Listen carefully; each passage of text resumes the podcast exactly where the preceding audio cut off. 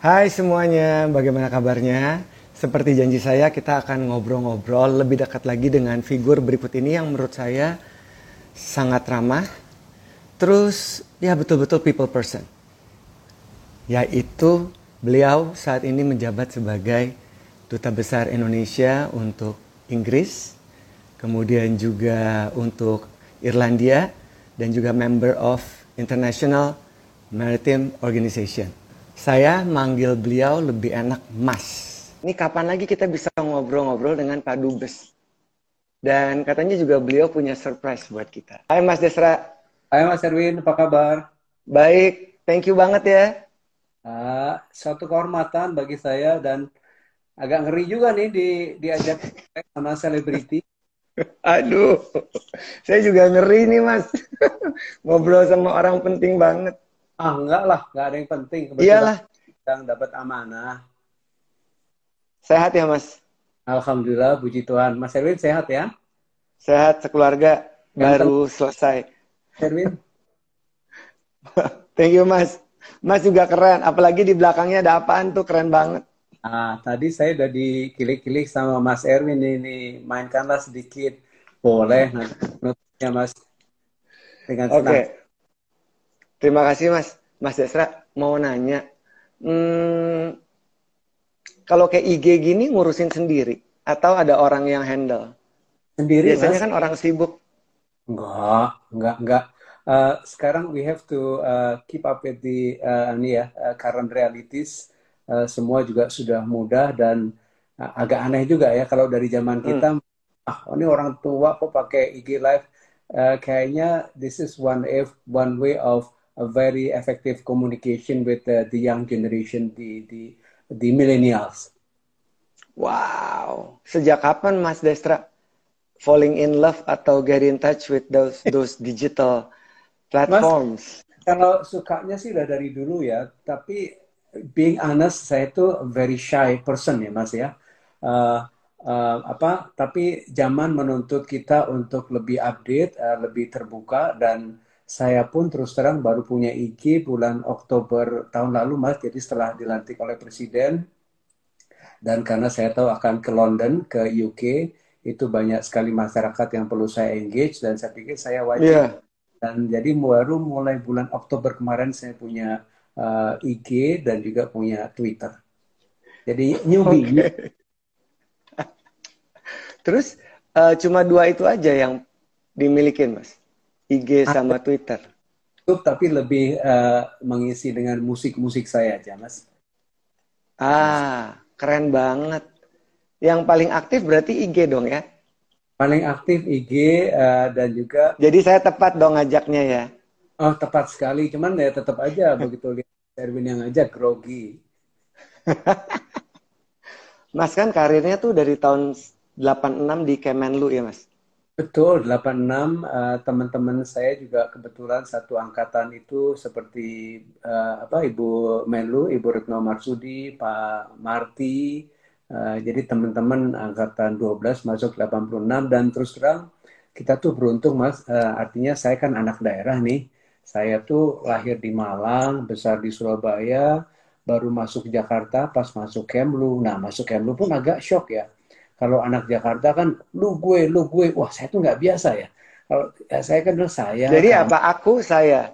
Aku saya ya, gitu, apa nggak biasa. Terus uh, tapi uh, saya ingat kalau kita dari daerah jangan pernah mau kalah sama anak Jakarta, anak kota-kota besar. Intinya apa? Harus terus mau maju, harus lebih kompetitif dan itu yang memacu saya, memicu saya untuk uh, terus sekolah dan be more kompetitif dan selalu kompetitif in in a positive Apa? way. Yes, setuju, Mas. Apa karena last name-nya percaya ya? Uh, enggak juga. Uh, Ada pengaruh itu nggak sih? Enggak Kayaknya juga. you very positive person, terus fokus on personal development, and also very connected. Ah, I'm humble kalau disebut begitu. Justru sebenarnya begini, uh, saya pun tahunya belakangan bahwa Desra Percaya itu singkatan nama dari bapak saya. Artinya Dewan Setiakawan Rakyat Asia Afrika. Ya, disingkat, wow. yang dipercaya wow. oleh negara kawasan Asia dan Afrika. Dan lucunya nih, Mas Erwin. Wow, keren banget. lucunya what, nih. What a coincidence. Iya, betul sekali. Waktu di Jakarta yes. saya jadi di Gen Asia, Pasifik, dan Afrika. Kebetulan sekali. Yes. Nature yeah. doa bapak saya. Dan waktu ada cerita lucu, Mas Erwin, waktu saya kecil itu, ibu saya kan orang Bandung ya. Uh, bapak saya orang Cirebon uh, culture dan bahasa di rumah ibu saya itu selalu bahasa Sunda, tapi eksternalnya adalah Jawa. Nah, saya minta hmm. sama itu menuntut bukan minta. Saya minta nama saya diganti menjadi Joko Warsito. Wah, bapak saya ketawa. Kenapa? Karena nama saya itu kan A A A F sounds very light ya, kedengarannya light. Kalau O itu kan gagah. Bapak saya ketawa. oh gitu ya? Iya, tapi saya bercandanya gini kalau misalkan waktu itu bapak saya menyetujui nama saya diganti menjadi Joko Warsito, mungkin saya jadi presiden ya, Mas Erwin ya. Ini bercanda sih. Benar. Ini siapa tahu loh, Mas. Oh enggak, kalau itu enggak, Mas. I know my limit. I know my limit. Enggak. Ya. Jadi ketika masuk, terus desire itu gede banget. Positif mindsetnya gede banget. Iya. Um, dan masuk masuk sama ini juga nggak sih mas? Kayak have a visual, imaginary kind of. Iya. Bayangin gitu. Betul, karena orang begitu masuk Kemlu pasti imajinasinya hmm. ada karir menjadi duta besar, ya. Terus drop okay. duta besar itu pasti ngimpinya, waduh, duta besar di PBB, itu mas ya. Dan itu udah udah kebayang tuh mas Udah, udah kebayang. Ah, itu gila. Di, tentu saja di melihat misalkan Pak Adam Malik, Pak Ali Alatas gitu, itu kan idola-idola dulu. Dan uh, ya itu kembali lagi dengan punya imajinasi, uh, saya melihat imajinasi dalam artian uh, apa namanya yang saya sebut sebagai uh, strategic imagination ya, karena dengan punya strategic imagination kita tahu apa yang kita mau dan bagaimana kita mencapainya dan tujuannya apa. Dan itu iya. terjadi yeah. saya di apa namanya diangkat, disumpah oleh diangkat oleh Bapak Presiden SBY waktu itu menjadi duta besar di di New York di PBB tahun 2011. Jadi kayak dream comes true. Jadi betul sekali uh, imajinasi penting sekali itu yang mendrive kita. Tapi jungkir baliknya juga banyak kan, Mas? Nah itu dia Mas Erwin tadi waktu Mas Erwin uh, ngajak saya ke IG Live, saya tuh uh, I'm basically a very shy person Mas uh, dan kedua juga saya nggak mau IG Live ini seperti saya menyombongkan, tetapi saya punya misi ingin berbagi atas kegagalan saya dan dengan demikian uh, teman-teman tidak usah mengulangi kegagalan dari saya. I think I think you can learn from from uh, failure, uh, the mistakes dan kesalahan. Jadi itu yang saya ingin berbagi dan mudah-mudahan berbagi ini ada manfaatnya Mas Erwin. Pasti, pasti dong Mas. Karena kan belajar sama diplomat ulung, serba bisa, jago negosiasi. Terus yang dihandle tuh adalah pekerjaan-pekerjaan berat yang pertaruhkan reputasi negara kita kan Mas. Betul. Swap kalah, terus isu Belgia, Belgium. Kan agak semuanya kritikal ya mas? Iya. Uh, satu hal kalau bekerja itu uh, kalau sekarang sih bilangnya tuh gaspol ya all out dan dengan hati. Jadi uh, niatnya ikhlas dengan hati dan uh, nature akan menjawab, Tuhan juga pasti akan menjawab. Uh, pasti ada namanya tantangan, ada hambatan, tapi jangan pernah terlalu terbawa oleh uh, hambatan ataupun kegagalan kalau bahasa Inggrisnya mungkin uh, raise above all those problems. Karena kalau kita bicara masalah-masalah terus, you will end up with having a problem yourself. Jadi uh, selalu okay. Uh, positif ke depan. Dan kalau kita punya imajinasi yang luas, yang lebih uh, komprehensif, jangan lupa bahwa itu loh tujuan kita yang akhirnya adalah di sana. Jadi uh, ibaratnya kalau kita nyupir ada pakai GPS namanya GPS yeah. itu miss uh, turn ya. Waduh telat belok. Nggak apa-apa. Uh, terus aja nanti akan rerouting rerouting. Tapi kita ingat bahwa kita harus terus alert, kita jangan lupa dan fokus pada tujuan akhir kita. Keren banget, Mas. Kalau pada saat pindah gitu kan, aimingnya udah ke sana terus lihat orang kan beda-beda ya, Mas. Di Guatemala lah, Nicaragua lah, selain di New York gitu ya, Mas. Maksudnya di Amerika terus pindah ke daerah yang benar-benar totally different culture. Betul, Mas Erwin. Kalau boleh saya bercerita, uh, betul culture ya. Ini ini penting sekali kita memahami culture and appreciate uh, perbedaan. Jadi perbedaan itu harus dihargai dan di di di treasure ya, di di di apa sebagai sesuatu yang sangat berharga. Nah, waktu saya menyampaikan kredensial kepada uh, bilangnya Her Majesty uh, Queen Elizabeth ya, uh, yeah. beliau ya Anda karir ya karir. Kamu sudah ke mana saja?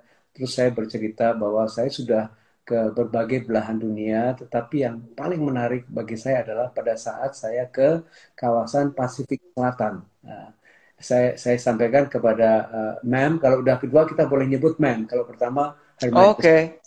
uh, saya katakan bahwa uh, rakyat dan orang-orang uh, di Pasifik Selatan they uh, they adore you and they admire you saya bilang. Uh, rakyat itu sangat mencintai oh really? How lovely katanya. How lovely gitu. Nah terus uh, but they are different. Oh ya yeah, memang different saya bilang. Sebagai contoh di New Zealand ataupun di Samoa kalau greetings itu cium apa hidung sama hidung atau dahi sama dahi. Terus katanya uh, Queen wah saya nggak bisa kata Queen. Tapi saya lebih suka haka haka dance. Haka dance yang rapi saya bilang, but Her Majesty, Hakka dance is a declaration of war. Itu pernyataan perang. Terus beliau menjawab, oh enggak enggak, ini in a friendly way, in in sport. Jadi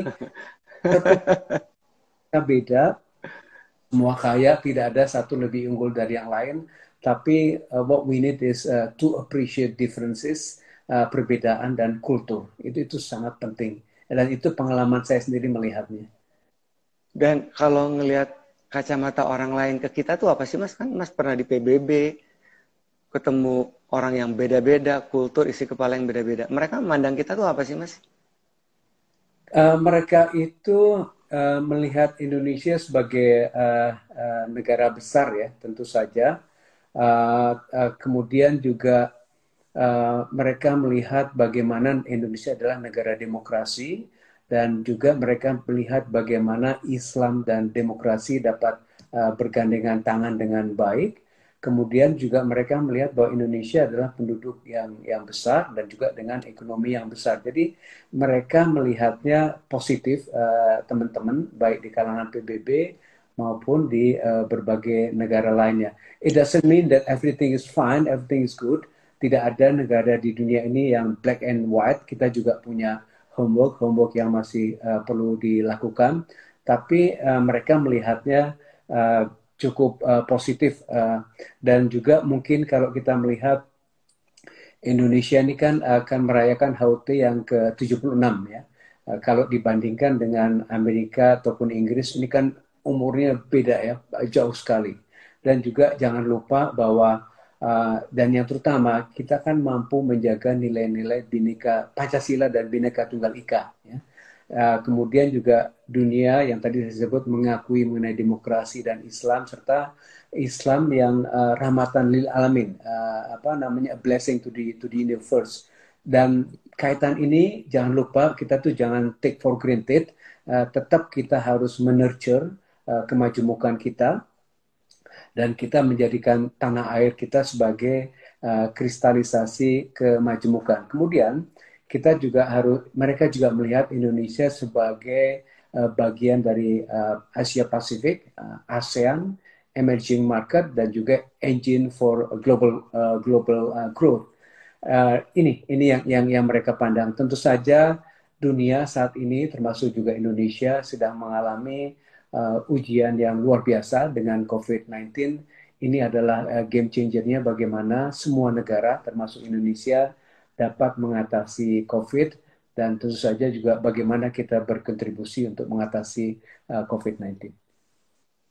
Mas, kalau kalau ngomongin soal kondisi yang ada saat ini nih kan semua orang restless, nggak comfortable, anxiety, mereka belum tahu nih ke depan kayak gimana gitu ya. Terus, uh, silakan. Ya, silakan Mas. Betul Mas Erwin. Uh, uh, begini, satu hal yang perlu kita ingat bahwa we are not alone ya. Artinya tidak hanya kita sendiri, tidak hanya keluarga kita, tidak hanya Indonesia, tapi juga seluruh dunia mengalami hal yang sama. Dan dalam konteks hmm. ini, jangan lupa solidaritas, kesetiakawanan, teman-teman jangan lupa, dan juga jangan lupa untuk berbagi. Ya kita termasuk mungkin orang-orang yang ada sedikit keberuntungan. Jadi jangan lupa berbagi, berbagi kepada uh, saudara-saudara kita, bangsa kita, uh, tetangga kita, uh, saudara kita atau teman-teman kita. No matter how small it is, pasti akan sangat berguna. Jadi stay positif dan saya yakin, Mas Erwin juga saya pikir yakin ini adalah ujian dari Tuhan dan saya yakin juga Tuhan akan memberikan jalan yang terbaik untuk kita dan untuk umat manusia.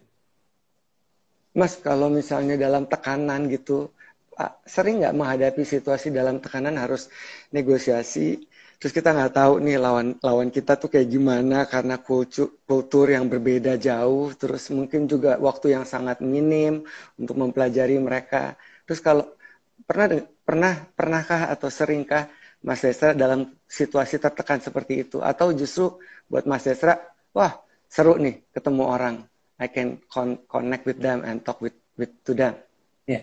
kalau tekanan mungkin that is part of uh, diplomacy ya, part of uh, negotiation. Uh, tentu saja itu pasti terjadi, uh, sering terjadi. Tapi satu hal yang jangan kita lupa bahwa dalam pertemuan yang sifatnya formal itu cenderung seseorang akan menyampaikan posisi yang sangat keras uh, berbeda, kritikal, uh, apa tidak suka segala macam. Nah, dalam teknik-teknik uh, seperti ini atau kondisi seperti ini, maka diperlukan interpersonal skill yang sangat penting. Ya. Jadi, no matter how hard, how difficult the person is, kalau didekati secara uh, yeah. manusiawi, ya, itu akan lebih mudah. Betul. Makanya uh, salah ada skill yang perlu dimiliki oleh uh, diplomat atau untuk menjadi diplomat sukses uh, tidak semuanya. Misalkan apa yang disebut sebagai uh, speech ya kemampuan bicara. Itu itu sangat penting. Kemudian juga smile. Jangan lupa senyum. Kalau udah ketemu orang muka kita grumpy gitu orang pun nggak akan yeah. smile. Betul. Uh, kemudian sport ya orang kalau biasanya ini saya mungkin tidak tidak tidak tidak general tapi secara umum ya orang yang suka sport itu uh, relatif lebih mudah bergaul, ya, Mas Erwin. Lebih happy ya, Mas ya. Happy, uh, bawaannya positif, cerah. Dan yang terakhir adalah uh, singing, tapi singing tidak harus dalam nyanyi ya. Singing itu juga bisa dengan alat. yang kayak yang di belakang gitu ya. nah, ya itu juga alat untuk uh, diplomasi dan negosiasi. Dan sekarang saya tuh di London, uh, Mas Erwin kalau di undang dinner atau makan siang, oh ya jangan lupa ya bawa saksofonnya. Senang sekali. Jadi bisa membangunkan lagu eh. Indonesia, lagu Barat ya. Dengan itu itu itu lagu yang Mas Destra bawain waktu itu tuh, aduh itu tuh nempel di kuping saya, di kepala saya berhari-hari loh. Yang mana Mas? Yang waktu ada acara webinar kemarin. Oh, iya betul. Ya, kita kalau apa uh, lagu Ibu Pertiwi bikin kita nangis ya Mas ya uh, apa hati itu tersentuh hmm.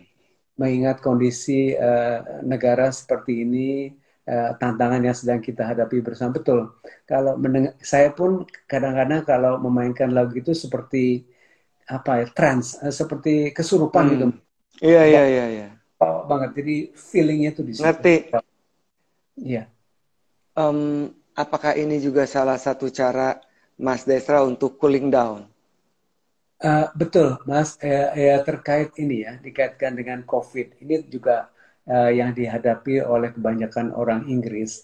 Uh, tidak hanya physical health, tapi mental health. Ya. Mental health itu yang menjadi isu di sini di Inggris. Saya yakin juga di banyak negara lain. Yes. Ya, dan untuk saya adalah cooling down-nya dengan main musik. Jadi Uh, sekarang kan enak ya di YouTube ada minus one, jadi kita tinggal main uh, sendiri begitu. uh, dan syukur-syukur kita bisa membahagiakan orang dengan main musik.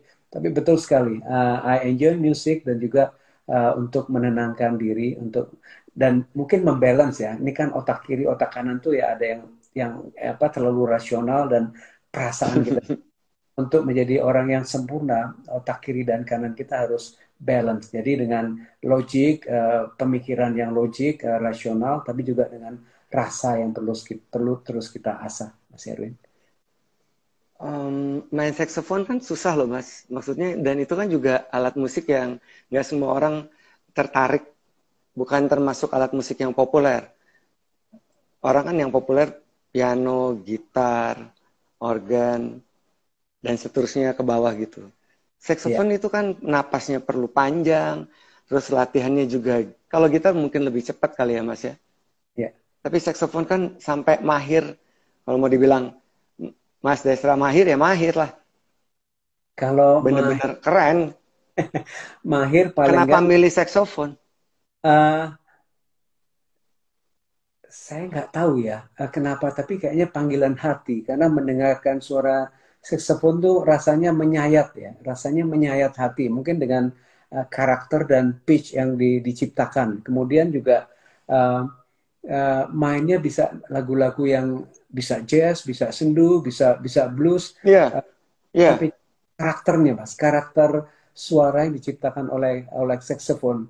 Kalau uh, alto yang di belakang saya mungkin untuk lagu yang biasa, kalau yang tenor untuk lagu-lagu jazz, blues, tapi kalau soprano untuk lagu-lagu yang balad itu itu itu kena sekali. Gitu. Mas, Dan, ada ada maaf saya potong ada hipster Mas Destra itu ada flute di belakang. Boleh dong dimainin pas akhir IG live. Ah. Eh teman-teman boleh nanya juga loh ke Mas Destra. Justru nanti ntar lagi ini ada kesempatan Anda boleh nanya langsung. Kapan lagi nanya langsung ke Pak Dubes ya kan? Dijawab langsung, nggak pakai asisten, nggak di screening langsung dus. Boleh ya mas? Mainnya nanti apa sekarang mas? Ntar aja mas. Iya ntar ya, nanti ya. Nanti dulu, oh. kan kita masih asik nih ngobrol. Jadi kalau balik lagi pressure, Mas Destra ngapain kalau lagi pressure? Kan Mas Destra bilang kan, kalau diplomasi pasti ada pressure. Dan diplomasi yang dilakukan sampai dapat penghargaan dan lain-lain. Kemudian bintang Mahaputra. Dari universitas juga dikasih penghargaan, honoris causa gitu kan Mas ya. Itu kan hmm, proses panjang sampai jadi diplomat dan negosiator yang ulung kan pasti secara emosi juga menurut saya mungkin bertingkat atau itu tidak berlaku di Mas Destra karena berlaku Mas Yufrin berlaku uh, I'm uh, saya uh, a normal human being ya. Menghadapi pressure juga kadang-kadang uh, berat. Tapi kembali lagi nomor satu kita jangan lupa goals kita apa tujuan kita apa.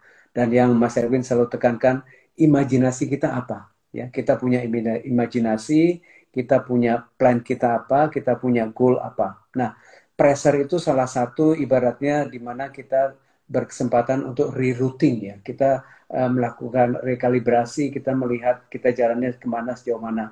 Dan menurut saya itu normal kok bahwa namanya uh, kita punya imajinasi, kita punya goals, kita punya tujuan, ada pressure itu that's the apa namanya effect of life. Itu pasti semua orang memiliki. Nah, kalau saya kadang-kadang step back dulu, step back, ah. mundur dulu. Apa karena karena itu introvertnya ya? Mas? Uh, saya pikir uh, mungkin juga introvert atau saya tidak mau terlalu terbawa pada permasalahan. Jadi it's good hmm. sedikit, kemudian berpikir jernih. Jadi uh, itu juga sangat penting kalau menghadapi pressure. Tentu saja kalau dari segi teknik ya ambil napas panjang, tentu saja, dan doa juga penting. Itu kita doa jangan lupa kita percaya sama Tuhan. Doa itu sangat penting uh, ambil napas dan kembali lagi melihat kita juga harus punya dalam imajinasi kita adalah helikopter view kita tuh apa sih? Jadi ada masalah segede ini, ada masalah ini, ada tekanan ini, ada pressure ini. Oh, oke, okay. kita maunya tujuan ke sana kok. Oke okay deh, ada pressure ini susah kita hadapi. you don't you, you, you cannot always solve the problem dalam hidup di divert sedikit tapi yang penting tujuannya tetap uh, sampai jadi uh, banyak cara saya pikir dan itu sangat individual. Setiap orang uh, punya cara yang berbeda untuk menghadapi pressure. Jadi artinya kalau kita lihat ke depan ya udah kita set waktu. Kalau toh sometimes we went wrong and that is okay as long as we keep moving forward.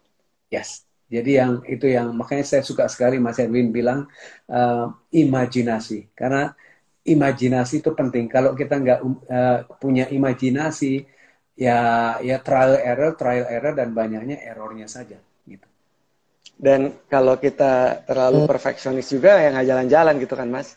Atau Betul. kita terlalu terlalu takut kita juga nggak jalan-jalan. Betul. Jangan uh, uh, ketakutan uh, adalah uh, masalah kita sendiri ya. Jadi uh, lebih baik mencoba, lebih baik melakukan daripada tidak melakukan apa-apa karena ketakutan. Ini adalah pertanyaan terakhir saya sebelum ada beberapa pertanyaan yang udah masuk Mas Estra.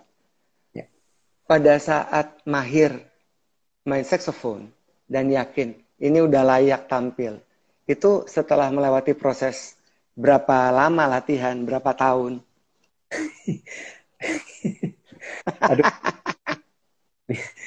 Susah ya karena uh, gini kalau main musik itu kan perlu confidence ya mas ya.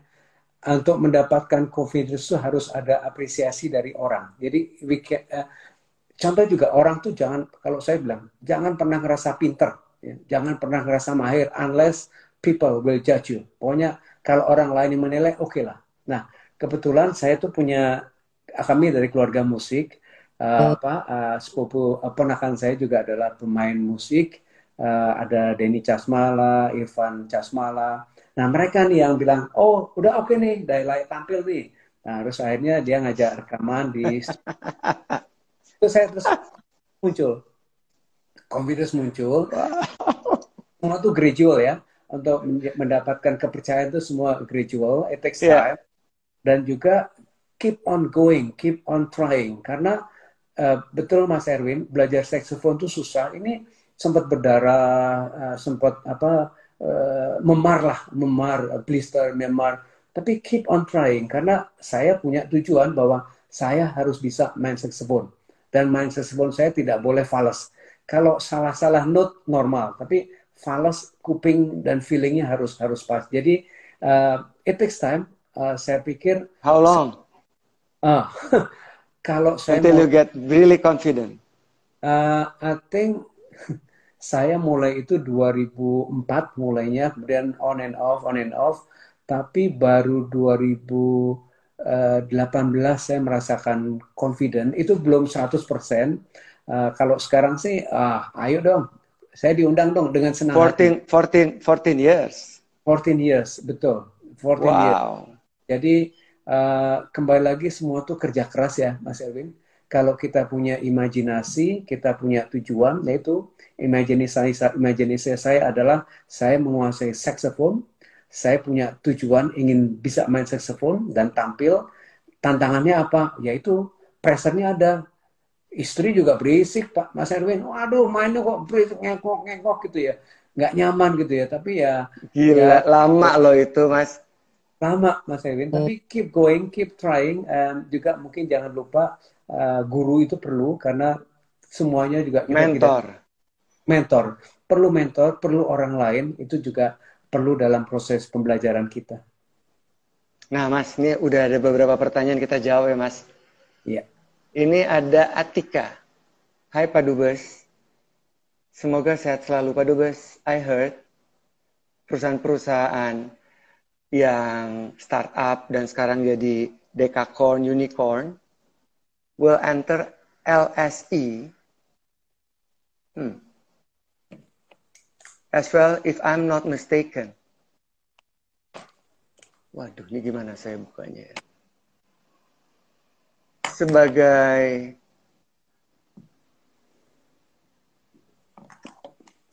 perusahaan yang dimulai oleh putra bangsa Bagaimana, if any, solution? Apakah KBRI akan support? Wah, ini todongan nih kayaknya. Mas Destra, perlu saya ulang nggak pertanyaannya? Oke, okay, saya dapat. Oke, Oke, silakan Mas. Dari Uh, Atika. ya, kalau dari mandat saya dan tugas saya tentu saja terkait dengan diplomasi ekonomi, ya, meningkatkan hubungan perdagangan dan investasi Indonesia dan Inggris. Dan dalam kaitan ini tentu saja juga memajukan uh, putra-putra bangsa yang aktif terlibat dalam uh, uh, startup. Uh, mungkin tidak menjawab langsung pertanyaan itu, tapi dengan bukti bahwa kami punya ada diaspora namanya Dr. Susanti uh, Kwan, uh, dosen dan juga researcher di Nottingham University. Ibu ini luar biasa, Mbak Santi ini luar biasa, Mas. Uh, beliau tidak malu mengatakan saya adalah penyintas cancer, ya.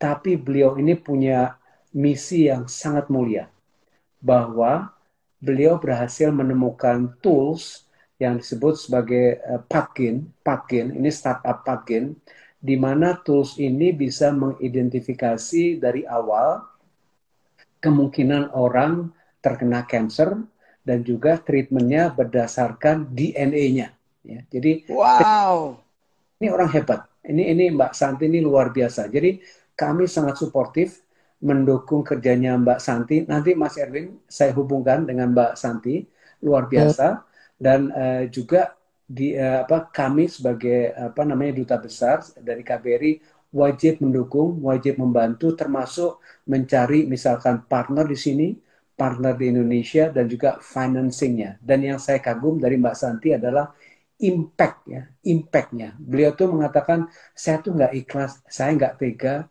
orang-orang Indonesia, rakyat Indonesia yang di, di, diidentifikasi, ditemuk diagnosa cancer, treatmentnya semua sama Padahal enggak, treatmentnya, treatmentnya beda. Kedua, yang menjadi misi dari Mbak Santi adalah harganya tuh mahal untuk mengidentifikasi dengan uh, alat yang ada, tools yang ada. Uh, dengan yeah. alat ini sekarang ini murah.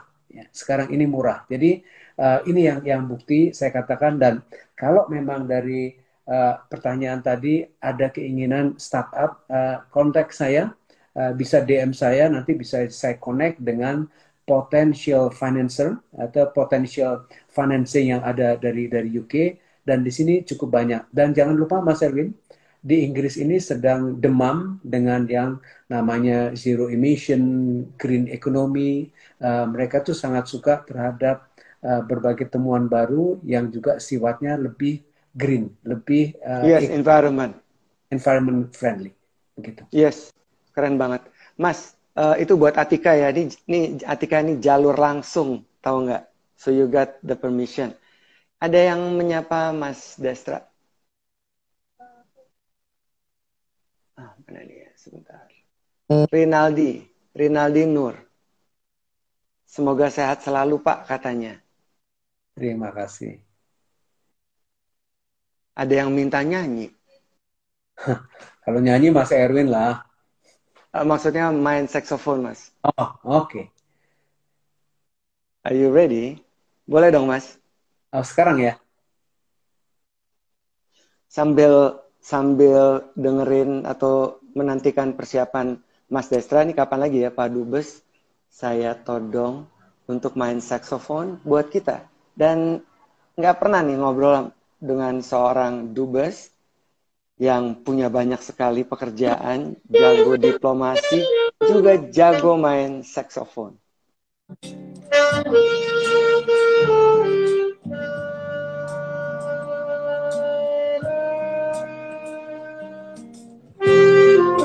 you